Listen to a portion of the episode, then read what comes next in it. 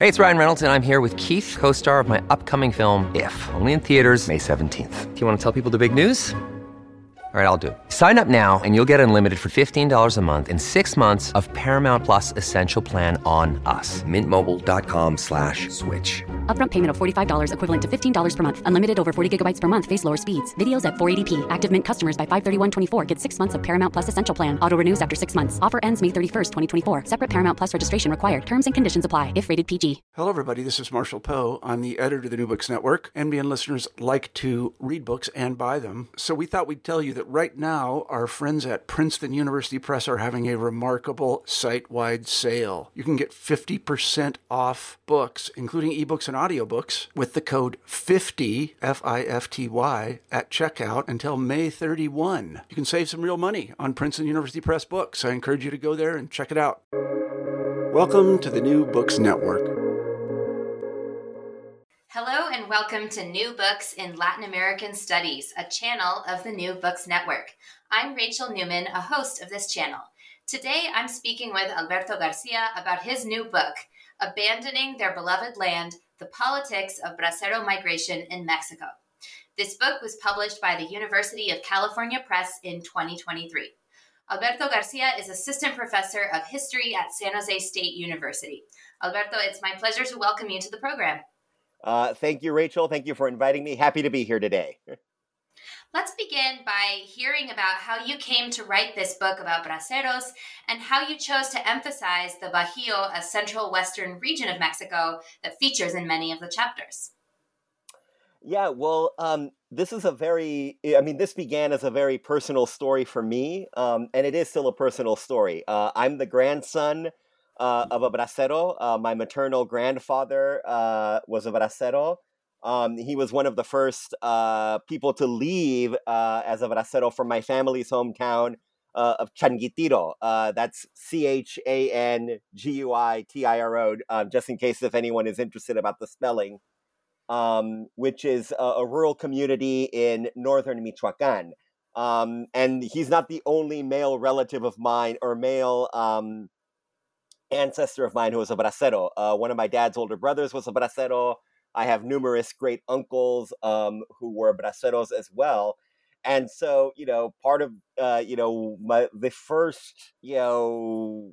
my first entry into this, or the thing that interested me is, I come from an immigrant family. I come from a bracero sending family. One of the reasons why I focused on the Bajío, that region is in central western Mexico. It's the contiguous lands of southern Guanajuato, northern Michoacán, northeastern Jalisco, southwestern Aguascalientes, and southern Zacatecas. So central western Mexico to the north and to the west of Mexico City. Historically, this is a relatively temperate region of Mexico. It's also relatively flat. And at least since the emergence of the silver economy during the colonial period, this has been one of Mexico's breadbasket regions. And so a lot of grain and livestock producing estates that have supplied, whether it was the silver mines of Guanajuato and Zacatecas, but also Mexico City as well. And one of the reasons why I focus on this region is because I grew up in the Sacramento region in California, grew up in a small town there. A town that had an increasingly growing Mexican population during the 1980s and during the 1990s.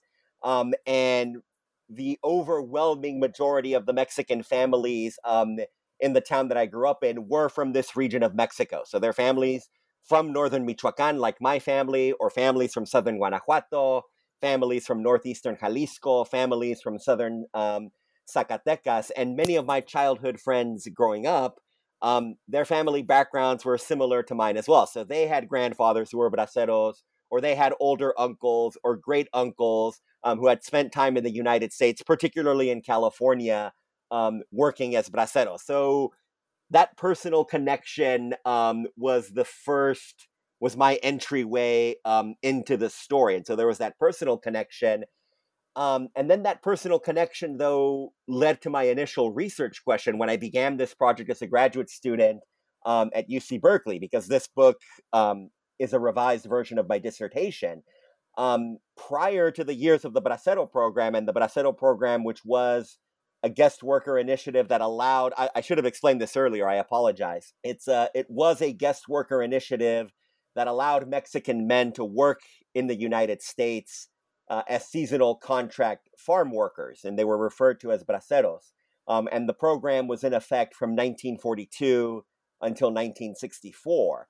But prior to braceros leaving my family's hometown in Mexico, my family's hometown was involved in the religious political violence of the 1920s and the 1930s, specifically the Cristero War, this movement of conservative Catholic partisans who opposed official anti-clericalism, opposed land redistribution, opposed secular public education. They mobilized against the revolutionary governments of the 1920s and the 1930s. And so, you know, I have grandfathers and great uncles who are braceros, but I have great grandparents, great great uncles who fought in the Cristero War, who fought on both sides, who fought either as conservative Catholic partisans who opposed the government or who fought on behalf of the government.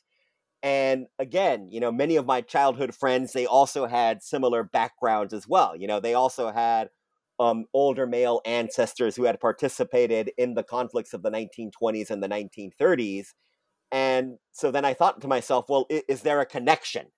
Like, you know, is there a connection? Did the religious political violence that shaped this region of Mexico in the 1920s and the 1930s, did that then shape the migratory tradition that really took root during the years of the Bracero program? And so that's long story short, that's how I came to the project. Your book makes a really provocative point early on, that this migration of braceros, it wasn't only about socioeconomic questions or challenges, but that this is a migration that's also about politics, Mexican politics. So can you talk us through this idea before we start to get into the book's chapters? Yeah. So what I found, you know, and I obviously I talk about this in the book. I mean, I don't discount socioeconomic factors such as, you know, low wages or unemployment or either complete lack of access to land or insufficient access to land as the proximate factors that influence individuals' decisions to migrate as braceros. And, you know, many of the braceros, you know, the wages that they earned in the U.S. as braceros, even though they're low within the context of the United States, they're higher than the wages they earned in Mexico. Many of them then did invest their earnings in Mexico as well. But what I found is that as I was doing my research, and this was research that, you know, took place in the National Archive of Mexico City, the AGN, also the state government archives of Michoacán, Guanajuato, Jalisco, Aguascalientes, local municipal archives as well. What I found is that often the socioeconomic marginalization that aspiring braceros cited in the letters where they explained why they were interested in migrating, there was an underlying political factor that caused it. So in other words, like, you know, the socioeconomic marginalization didn't happen in a vacuum. It happened in very distinct political context, very distinct Mexican political context. And so what I found is, okay, yes, there would be aspiring braceros who say, well, I'm interested in migrating as a bracero because the only employment options that are available to me in my area, in my hometown, in my area are, you know, a day laborer, so no fixed employment. But the reason why day labor was prevalent in that region is because the local landowners had blocked the redistribution of lands to local rural workers in that region. Others who say, you know, I'm unemployed. Well, the reason that they were unemployed is because they had been blacklisted. Either landowners who had different political leanings had blacklisted them from employment. I also found in some regions where sugar was cultivated and where you had unionized sugar mills, organized sugar mills. So sugar mills where the workers belong to labor unions, labor disputes would lead to workers being blacklisted or being dismissed from their jobs.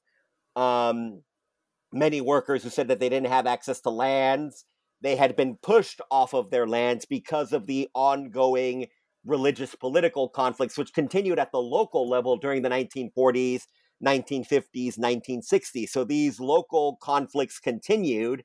And as a result, rural workers would be pushed off of their lands and they would begin consider migrating to the United States.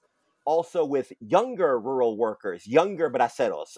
So braceros who came of age during the 1940s, 1950s, 1960s. By this period in Mexico's history, the governments of the 1940s, 1950s, 1960s were more conservative governments that did not prioritize the redistribution of lands in the same way that their counterparts in the 1920s and the 1930s had. So younger braceros, the reason they didn't have lands is because their petitions for redistributed lands were, falling on, they were just being ignored. They were being ignored by increasingly conservative officials who thought that land redistribution was something that was needed in the 1920s and the 1930s, but no longer needed, in the 1940s, 1950s, 1960s. So there is this very powerful underlying political dimension that conditioned the socioeconomic marginalization that braceros experienced in Mexico before they made the decision to migrate to the United States. So let's see how this works throughout the chapters.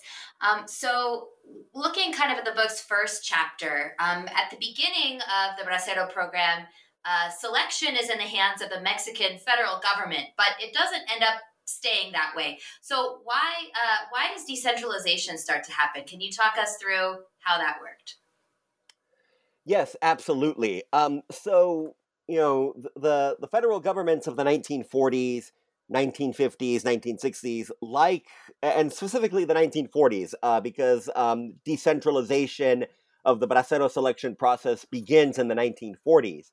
The governments of the 1940s, like the governments of the 1930s and the 1920s, they prioritized the centralization of power. They wanted to build up federal power, build up the apparatus, the capabilities of the federal state.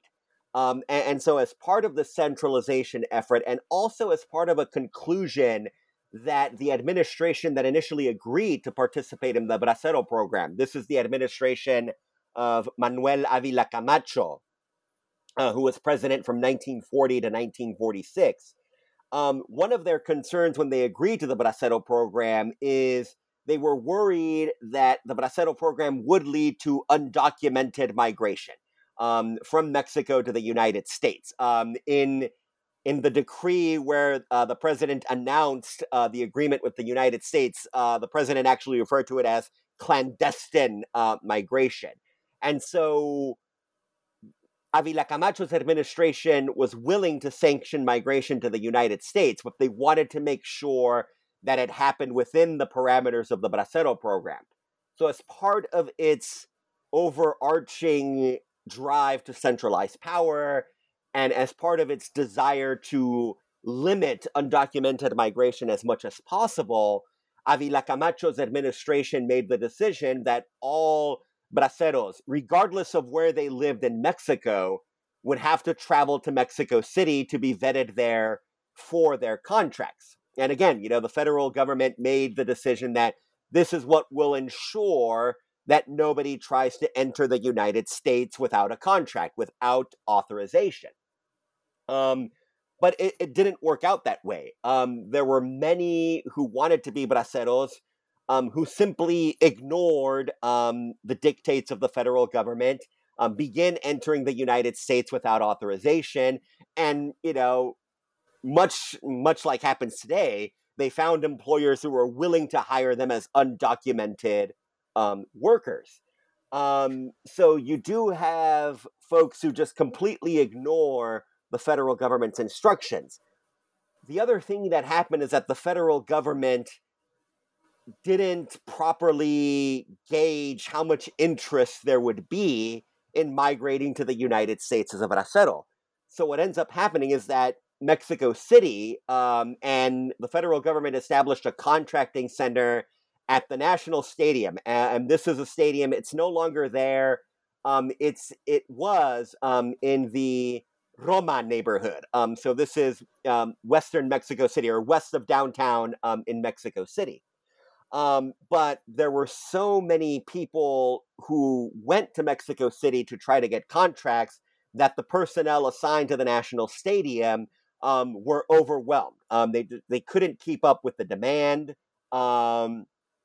There were also allegations from aspiring braceros that the personnel only worked for a few hours in the morning.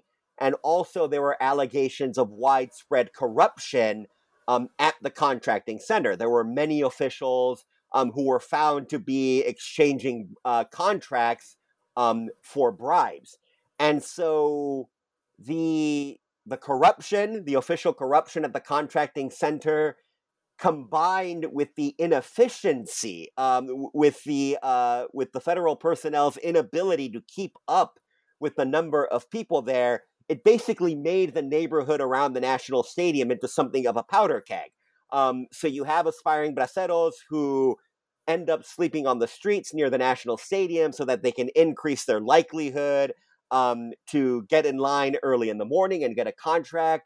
You have people who live in those neighborhoods beginning to complain about these aspiring braceros from rural Mexico, taking over the neighborhood, making it impossible for them to move around, to take their children to school in the mornings. And then the aspiring braceros themselves get increasingly frustrated with the inefficiency. They become increasingly frustrated with the corruption at the contracting center. And so in February 1944, there is a violent disturbance, a violent altercation that occurs at the National Stadium because a group of aspiring braceros were able to cut the line because they had paid a bribe. So they cut the line. Everyone gets upset. The aspiring braceros try to force their way into the stadium. That leads to violence. That leads to some of the federal personnel at the contracting center drawing weapons and firing on the protesting crowd. And once that happens, the federal government basically realizes, okay, this did not work out. This didn't work out. People are ignoring our instructions and entering the U.S. as undocumented braceros.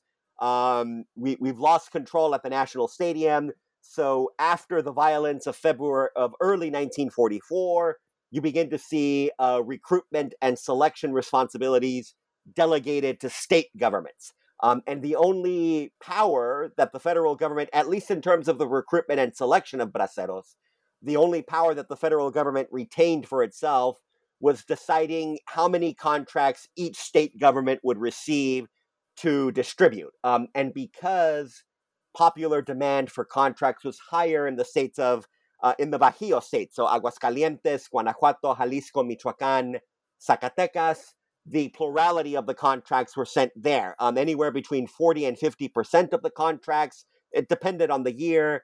And this is a disproportionate share because only about 20% of Mexico's population lives in those states.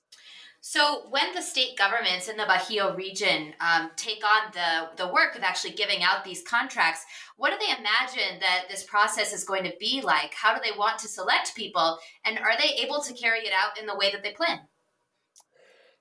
The state governments they never wanted this responsibility. So I never, during my research, I never found any evidence that the state governments ask for the responsibility. So they are delegated a responsibility that they do not want, and they are concerned. They are afraid that they will lose control in the same way that the federal government did.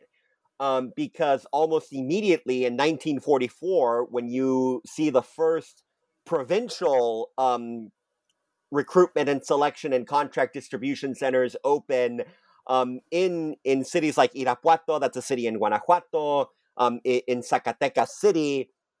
Again, you see many of the same problems that occurred in Mexico City, in that the demand, the interest in migrating is so high that the cities are overwhelmed. And Guanajuato state government almost immediately is worried about inconvenient agglomerations and breakneck mobilizations of rural workers to Irapuato.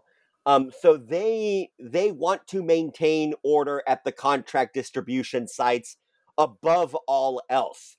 And state officials make the determination that the best way to maintain order at the contract distribution sites, at the recruitment and selection sites, is to further decentralize the selection process. So to have aspiring braceros chosen by municipal governments. And in Mexico, a municipal government, it's roughly the equivalent of a county government here in the United States. And so state governments very quickly told their municipal counterparts, the state government received, let's say, for example, a state government receives 1,000 contracts from the federal government. And then the state government went to the municipal government and said, okay, well, we're going to give you 100 of those 1,000. You choose the 100 workers who get them, and then you just give them a card, and then they'll come to the contracting center and exchange the card for the contract. So the state governments wanted the aspiring braceros to be in the contracting center sites for as little time as possible, to minimize the possibility of disturbances, to minimize the possibility of violence, like what had occurred in Mexico City. So they decentralize the selection process. And one of the curious things is that they really are fully committed to this, even in years when the state government tries to give preference to specific workers. So, for example, in the mid-1940s, there was a volcanic eruption in central Michoacán. This is the Paricutin volcanic eruption. Paricutin is a volcano. It's now extinct. It's in central Michoacán. This is south of the Bajío. So south of the Bajío, this significant volcanic eruption, the volcano continually erupted for approximately 9-10 years. So which led to farmland in the region being covered, by ash and by lava. And so there were a few years when the state government in Michoacán said, okay, well, we're going to set aside X number of contracts for people whose lands have been affected by the volcanic eruption. And so they would send assign the contracts to that region. But then the state government wouldn't actually follow up to see if their instructions were being followed. And so they would make the allocation, but they're so afraid, they're so worried that they will suffer political blowback if they get involved, that they just, send the contracts, don't follow up, even as they're getting reports that the contracts are not being given to folks who are impacted by the volcanic eruption. At about the same time, and this is in the Bajío itself, the Bajío in 1947 suffered from a foot and mouth disease outbreak, that affected the livestock population. And foot and mouth disease, this is a viral infection that it can affect cattle, it can affect pigs, sheep, goats. It basically leads to fevers and blisters in infected animals. And animals who recover are permanently debilitated. So, for example, a dairy cow, if it's afflicted with foot and mouth disease, if it recovers, it no longer produces milk, or if it does produce milk, it's nowhere near as much milk as it used to produce. So you have this outbreak in the Bajío in 1947 that's affecting the livestock population. And one of the policies that the federal government implements, to combat the outbreak is the immediate slaughter of infected animals. So to limit the outbreak, you immediately slaughter infected animals. Then to provide income to those who had been affected by the slaughter of their animals, the state governments of both Michoacán and Guanajuato set aside contracts for communities that had been affected by the outbreak, that had been truly affected by, or that had been heavily affected by the outbreak, But again, neither Guanajuato's nor Michoacán state government actually follows up to make sure that its instructions are being followed, because their primary concern is minimize disturbances at the contract distribution sites, minimize the chance of political fallout that will affect us directly. And so, you know, again, local officials, they don't actually follow through. They don't actually give contracts to rural workers who had been affected by the foot and mouth disease outbreak. People do complain, but then the state governments say, well, we did our part, and Guanajuato's governor in an address to the state legislature said, well, you know, my efforts were, you know, undermined by, you know, callous local officials who disregarded the instructions. So not interfering, it saved state governments from political fallout, but also in instances of corruption, it gave state governments the rhetorical moral high ground. You know, governors could claim, well, we did our part. It's not, you know, my fault that our instructions weren't followed. So in the middle chapters of this book, you shift focus to aspiring braceros and explore what it is that motivated them to seek these contracts. And among other factors that you've already mentioned, religious activism, religious movements are one of them. So can you talk to us a bit more about this relationship between the church and the state in these years and connect this to braceros? Yes. So, so the five states that I examine in the book, Aguascalientes, Guanajuato, Jalisco, Michoacán, and then particularly the regions of those states that fall within the Bajío. And again, just to refresh everyone's memory, this is the contiguous lands of southern Guanajuato, northern Michoacán, northeastern Jalisco, southwestern Aguascalientes, and southern Zacatecas. This was the region where popular demand for contracts was highest. So the five states within Mexico, popular demand for contracts was highest in those five states.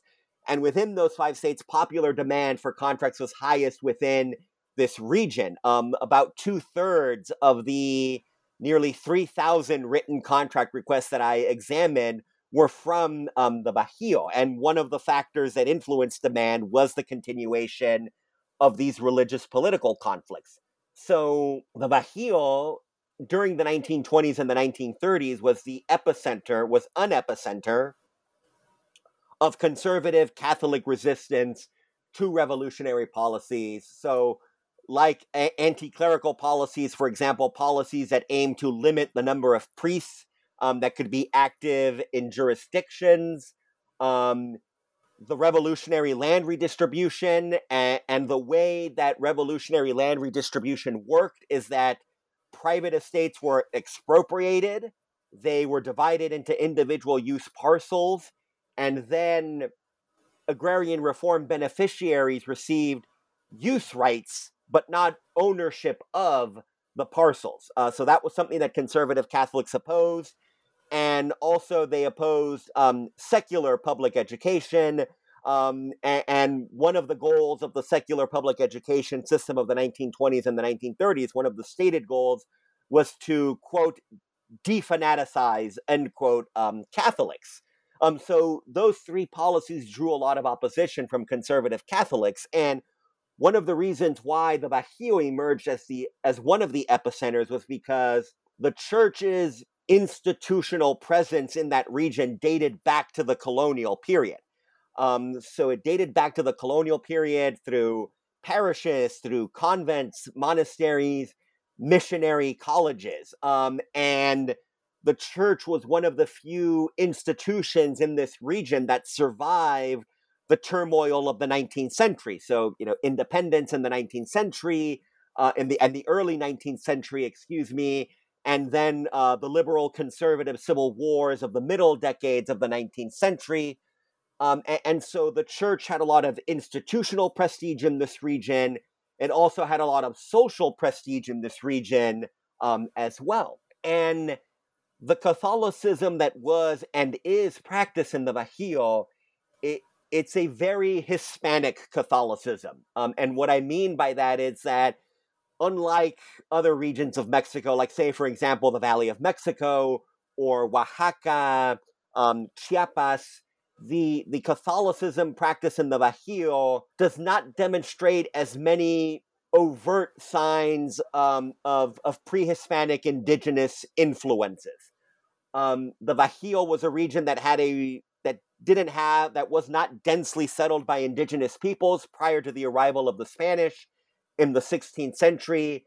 And so the Bajío was primarily settled by Spanish immigrants during the colonial period, but also by Hispanized indigenous converts. And so these are indigenous peoples, many of whom had been allies of the Spaniards during the fight against the Mexica, the Aztecs, who then converted to Catholicism and were then rewarded with lands in the Bajío for their services. So it's a very not entirely Hispanic, but it's a very Hispanic Catholicism, and a Catholicism that is very sensitive to the dictates of the Vatican, very sensitive to ultramontane Catholicism. And so as a result of that Hispanic Catholic tradition, in the late 19th, early 20th century, when social Catholicism emerged, and social Catholicism is a doctrine that acknowledges the ills of capitalist production. So it acknowledges that capitalist production leads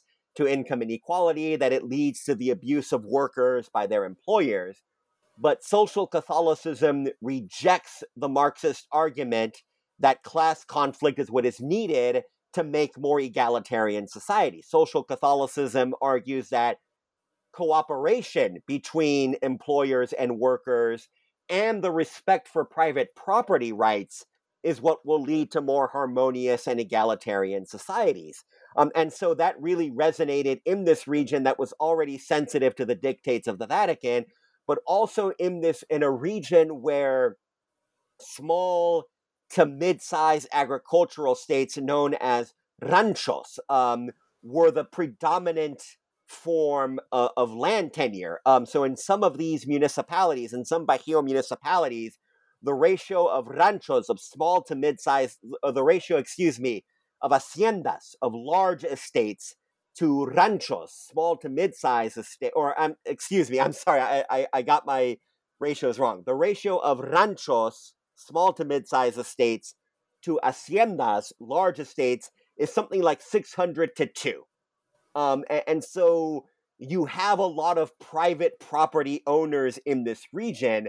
And so in the 1920s and the 1930s, when you have revolutionary governments who are moving against the church, but also moving against private property, that leads to conflict. That leads to the Cristero Wars of the 1920s and the 1930s.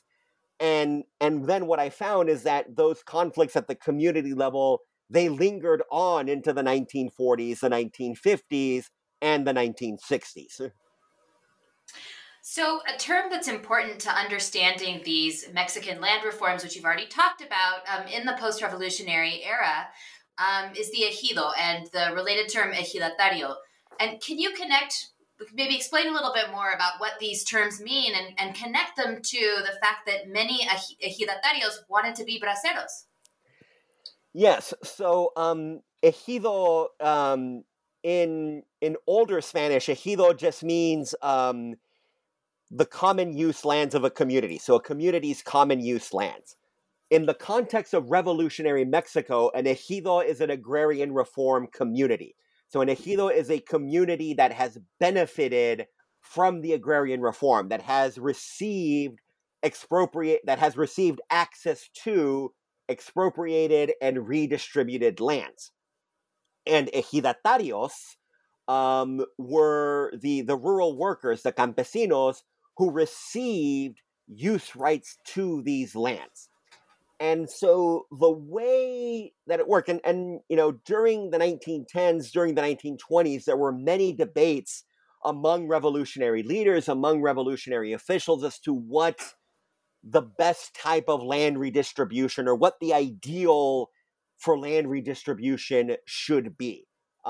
Should you just return lands to communities and let each community decide individually? Should you do a more 19th century liberal style agrarian reform where you just break up large estates into small individually owned parcels? Do you aim for collectivization? There were revolutionary leaders, revolutionary officials who believed that collectivization was the key, that was how land redistribution should be pursued. Ultimately, all of those ideas influenced the adoption of the ejido as the most prevalent form of land redistribution in Mexico. So the way that it worked is that interested communities would petition for lands. After a community filed its petition, survey engineers would arrive to determine which of the nearby estates were eligible for expropriation. And small estates, usually estates that were small or that had fewer than 300 hectares, which I think is approximately 600 acres or so, those were generally exempt from expropriation. So survey engineers would go, they would survey the lands, and the lands that or communities were eligible to receive lands within a 7-kilometer radius. And that rule was put in place to make sure that the ejidatarios, the agrarian reform beneficiaries, wouldn't have to travel too far to reach their holdings. So the lands were surveyed. Once it was determined which lands were eligible for expropriation, an ejido's boundaries would be set. So its external boundaries, but also the internal boundaries of any of the individual use parcels, and also any livestock grazing or forest lands that would be dedicated for communal use. And then the size of individual use parcels was determined by whether or not they had access to irrigation water, or if they only had access to seasonal rainwater. And so, as I recall, if the parcel had access to seasonal rainwater, it could measure, I believe, 4 or 5 hectares. And then if it had access to irrigation water, 8 or so hectares. And so that, those size limits, then, that set a finite number of parcels. So it's not like the boundary or the external boundaries were set, and then they asked, okay, well, how many people live in this community who are eligible to become ejidatarios? Oh, it's 50, so we'll divide this into 50 individual use parcels. But in that community, it's 200, so we'll divide it into 200 individual use parcels. No, the size of the parcels and the number of the parcels was determined by the quality of the lands, whether or not they had access to irrigation water, whether or not they had access to seasonal rainwater. And so what ends up happening is, with the 7-kilometer radius, that's it. Whatever is within 7 kilometers, that's what you have access to. But, you recall, I said a few minutes ago that in the Bajío, the small to mid-size estates greatly outnumber the large estates. So there are haciendas that are eligible for expropriation, but there's also a significant number of properties that by law cannot be touched. And so already there are limits on the lands that can be expropriated. And then the rules that determine the size of the parcels places limits on that as well. So what ends up happening, particularly early on in the Bracero program, is that you see ejidatarios or you see people who want to be braceros who are eligible to be agrarian reform beneficiaries. They're eligible to be ejidatarios, but there are not enough parcels in their ejido to satisfy their needs.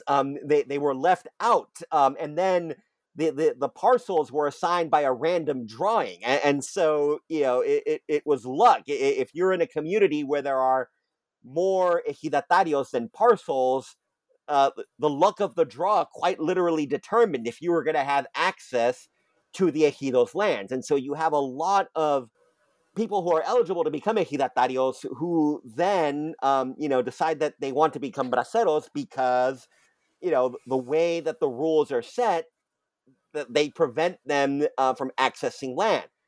At the same time, you also have ejidatarios who are dealing with the fact that the lands that they've been assigned aren't very good lands. And particularly, a lot of ejidatarios who live in communities that either have, or that either only have, or the majority of their lands only have access to seasonal rainwater. Well, if there are drought cycles, they're out of luck. There's nothing they can do. And so, yes, they've received lands, but the lands they've received aren't very good quality lands. And so during drought cycles, during down years, they decide that their best option, is migrating to the United States. But again, the quality of their lands or the lack of their lands, the reason that they are landless or are having to deal with low quality lands is because of the way that the land redistribution process was structured. So moving back to the government officials, let's look now at the local, the municipal level. And you explain how these officials end up enjoying, almost complete latitude over distributing Bracero contracts. So how do they end up selecting the many people who might have a reason to want to migrate to the United States? What does that process look like on the ground? It is a process that looks at, from the point of view of aspiring braceros, it's a process that looks very, very corrupt. Because both the federal and state governments, because they have little to no interest in exercising oversight, the municipal officials, the ones who are actually have the power to choose who will receive a contract, they have free reign. And without any threat of any sanction, any punishment for their malfeasance, their priority when they're distributing contracts is by and large, okay, how can this help me as a municipal official? How will this benefit me? And so you see financial corruption almost immediately. You see allegations that municipal officials are exchanging contracts for bribes. And by the time you get to the 1960s, some municipal officials are alleged to have pocketed hundreds of thousands of pesos worth of bribes from aspiring braceros. So you have, I guess, for lack of a better term, you have relatively straightforward corruption, but you have a politicized corruption as well. And here you see another political dimension of the Bracero program is that many of these municipal officials, they're using local political considerations to determine who is going to get contracts or who is not. I'm going to give contracts to my local allies. I'm going to freeze my local rivals out of the Bracero program. Something that will benefit me politically within just the local political context. And oftentimes those political considerations were wrapped up in those ongoing religious local political tensions. So, for example, in one community in Michoacán, in the community of Puruandiro, during the mid-1940s, conservative Catholic partisans who were affiliated with the Unión Nacional Sinarquista, the UNS, a conservative Catholic opposition, and many members of the UNS were former Cristeros. They formed an alliance with the local municipal president in Puruandiro. In fact, many members of the UNS won seats on the local ayuntamiento, the local municipal council. And so the municipal president, working with his allies in the UNS, declared that only members of the UNS will be allowed to migrate as braceros. Only UNS members will be given bracero contracts. And so if you wanted to be a bracero, you had to join the UNS. At least if you wanted to be a bracero from Puruandiro, you had to join the UNS. About 10 years, actually a few years after that, in 1952, and 1952 in Mexico was a presidential election year.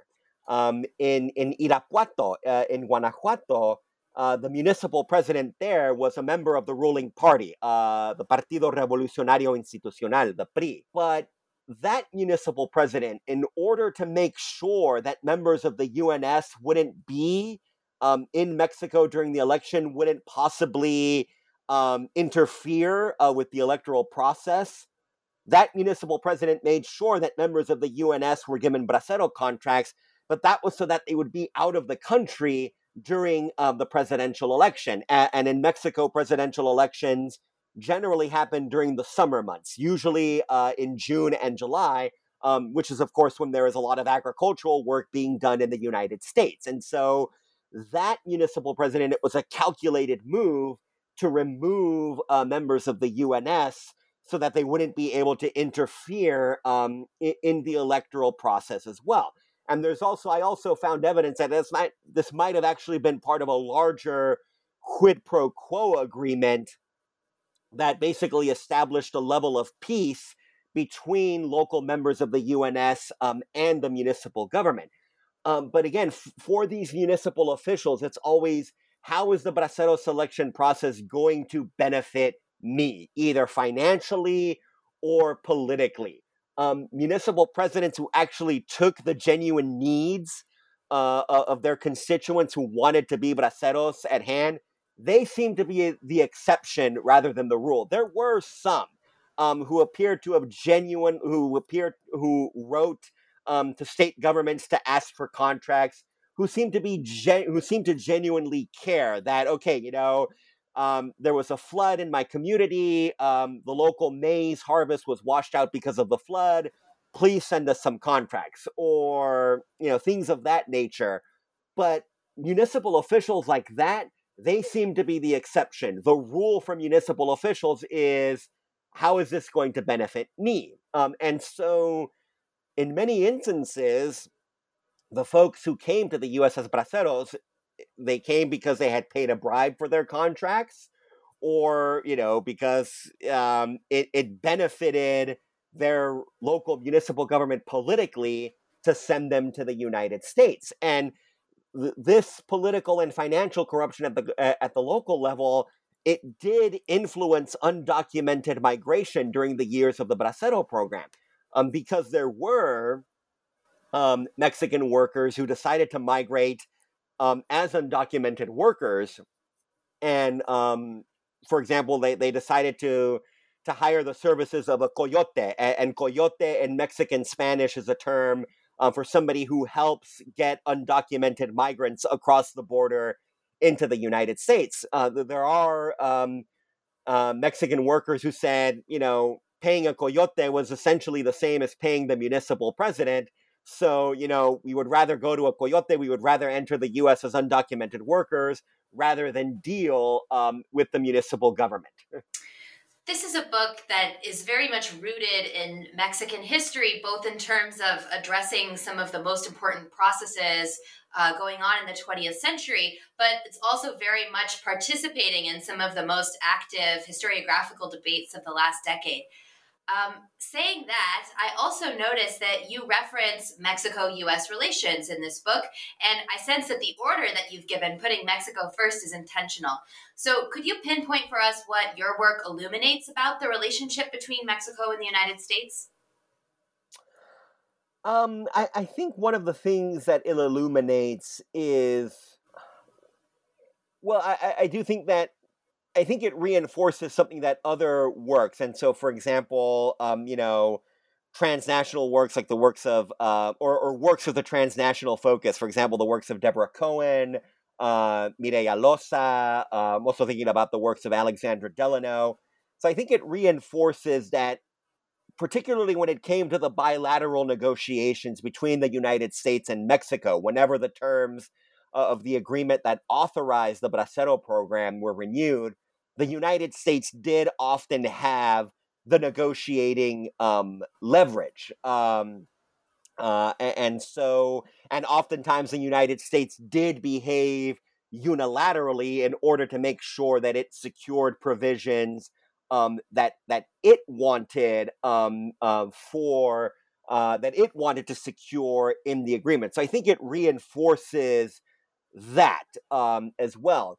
I think one of the things, though, that I contribute, and particularly in looking at the Mexico-U.S. relationship, and I think one of the things that I'm able to highlight more is that it's not, I mean, yes, the U.S. did often have the negotiation leverage during the negotiations. Yes, the U.S. did behave unilaterally, but at least in terms of the negotiations, Mexico wasn't a bystander. And many times the Mexican government, when it made these concessions to unilateral pressure from the United States, Mexican officials knew that there was going to be some benefit for them as well. It was, in other words, one of the things that I found is that many times Mexican officials were willing to pay the price that the United States exacted because, okay, if this is the cost of doing business, this is the cost of doing business. So, it's not like a woe is me story or, the Mexican government just being pushed around. And so, for example, in 1954, the U.S. government launched a mass deportation campaign. This is something that I talk about in the book, and this is a deportation campaign. And I apologize because the campaign was named after a derogatory term that's often used to describe undocumented immigrants. But the name of the operation was Operation Wetback. I touch upon it briefly in the book. Scholars like May Nye and Adam Goodman have talked about this mass deportation campaign as well. And so there's a mass deportation campaign, 1954. It relied on workplace raids. It relied on publicity to pressure undocumented immigrants to leave the United States. The workplace raids largely focus on the agricultural regions of California and Texas, but it also focused in large cities like Los Angeles, Chicago, San Francisco. And it did lead to calamity. It led to several deaths of undocumented immigrants who were quite literally left in the desert and would die of sunstroke. But one of the things that I found is that at the time, the president of Mexico was Adolfo Ruiz Cortines. And in his address to the state legislature, he actually lauded the United States. He praised their measures because he said this will reduce undocumented migration, and this will ensure that most of Mexico-U.S. migration is channeled through the Bracero program. So yes, the U.S. was exacting unilateral pressure, but The Mexican government was often willing. That's one of the things that I find. The Mexican government was often willing to pay the price that the U.S. exacted in order to keep this authorized channel for migrants to leave Mexico to enter the United States. In order to keep that open, Mexico was more than willing to pay the price that the U.S. exacted. Could you talk to us about how this work connects to issues going on in the present, and maybe speak as well about what you're working on lately now that this book is out? Yeah, I think, it connects to the present in a way only because this is such a unique moment in the history of Mexico-U.S. migration. The years of the Bracero program are the only years when there is a formal agreement. And I want to stress formal agreement because there have been a lot of informal arrangements between the Mexican and U.S. governments regarding migration. But this is the only time that there is a formal agreement that allows, that specifically favors Mexican workers to enter the United States. And so, when you think about particularly the policies of the last 20 years or so, if you go back to the Clinton administration, when you really do begin to see the militarization of the border, you do begin to see a significant rise in the number of deportations, both voluntary, quote unquote, voluntary departures, but also deportations that followed a formal deportation hearing.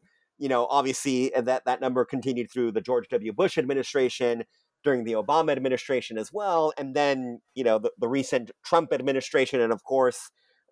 Donald Trump's initial campaign promise was, we're going to build a wall across the entirety of the U.S.-Mexico border, and the Mexican government is going to pay for it. So it is a much different moment. And so by the contrast, you can see, how much has changed. But you also see similarities as well. I mean, I was just talking a few minutes ago that in the middle of the 1950s, you have a mass deportation campaign. The U.S. government organizes a mass deportation campaign to target undocumented workers. This is a mass deportation campaign that the Mexican government welcomed. You can see echoes with some of the agreements between the U.S. and Mexican government today.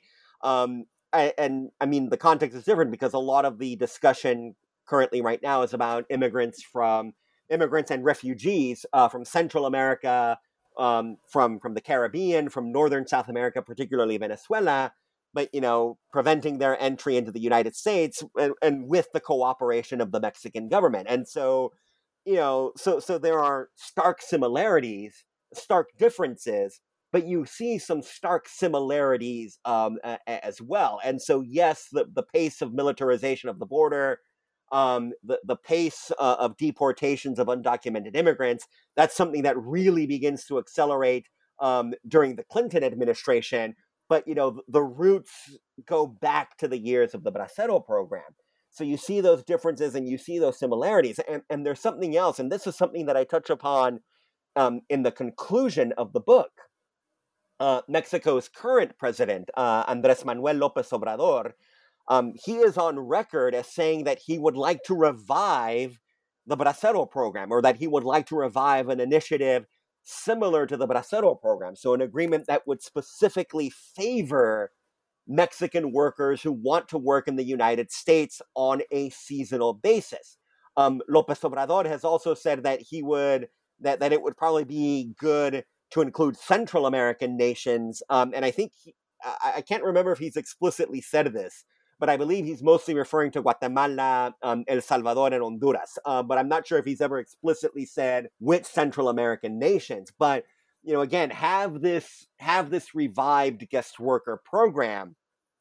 Although, you know, the Biden administration sort of, you know, signaled that, well, you know, we'll discuss it, but like there's been no genuine progress, or at least no genuine public progress. But, you know, this is something that, you know, Mexican governments still invoke. Like the contemporary Mexican federal government still invokes this as a possible model to follow as we move, you know, as we're now 80 plus years since the Bracero program began. And so, you know, you still see the echoes, and this is something that, you know, at least, again, publicly on record, the current Mexican federal administration would like to revive in some way, shape, or form. And so those echoes are there. And I think there is still relevance, very, very significant relevance to what we're seeing today in issues of migration, not just Mexico-U.S. migration,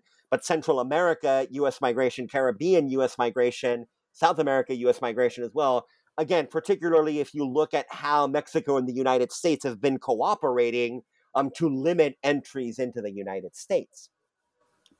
As for what I'm working on now, I'm kind of changing tracks a little bit.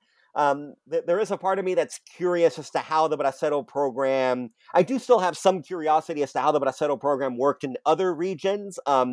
I've particularly been interested in Oaxaca, or I have an interest maybe at some point in looking into how the Bracero program worked in Oaxaca, a state in southern Mexico, that also sent a significant number of Braceros to the United States, and that began sending more immigrants to the U.S. In the late 20th and the early 21st centuries.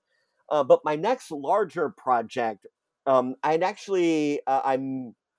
beginning to look at social welfare policy and actually childhood development policy in the 50s, 60s, and 70s. And actually, it did grow out of a source that I cite in the book. One of the sources I cite in the book, this is a request for contracts.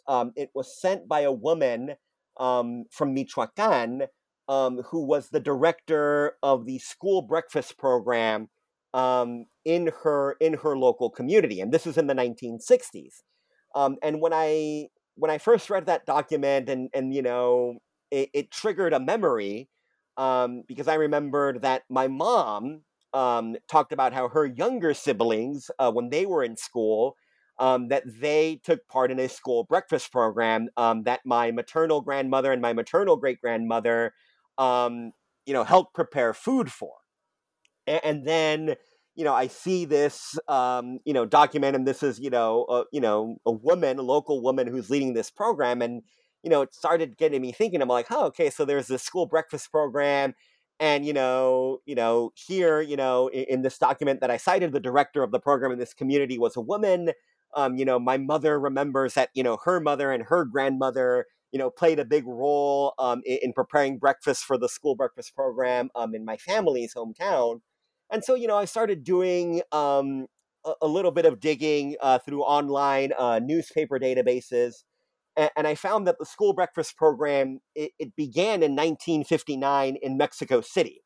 And so it begins in 1959 in Mexico City as a project that was directed by Eva Samano de López Mateos, who was Mexico's first lady at the time. She was the wife of President Adolfo López Mateos. And then that school breakfast program went national in 1961. And not just in urban centers, but in rural areas as well. Rural areas like the one where my family is originally from. And it did seem like women had a big role in administering this program. And then again, just searching through, online, newspapers that are available online. I haven't done much archival research since the pandemic began 3 years ago.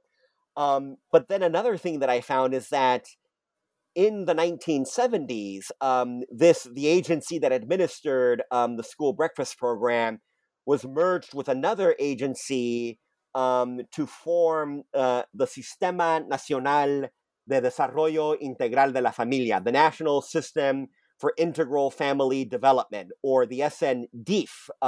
It's usually just known as the DIF. But the DIF, and this is an initiative that provides assistance to low-income families with young children. And one of the hallmarks of this program is usually providing a box of staples like beans, rice, cooking oil, sugar, to families with low-income children. So this is a program that's still active today. And so this social service program survived the neoliberal reforms of the 1980s, of the 1990s, when Mexico's federal government reduced its spending on social services, yet this program survived. And so I'm very curious now as to, how this program started, a program that begins in the cities and then was exported into the Mexican countryside, a program that appears to have given women an opportunity to engage directly in local politics as local community leaders, and a program that is still not in the exact same way that it was in the 1950s, 1960s, 1970s, but a program that is still active even after the neoliberal reforms of the late 20th and early 21st century. So that's what I'm looking at now. And again, it all grew out of this one document that I cite in the book. That sounds absolutely fascinating. So you've got at least one eager reader waiting for it. So today we've been speaking with Alberto Garcia about his book, Abandoning Their Beloved Land, The Politics of Bracero Migration in Mexico. Thank you so much for joining us today, Alberto. Thank you, Rachel.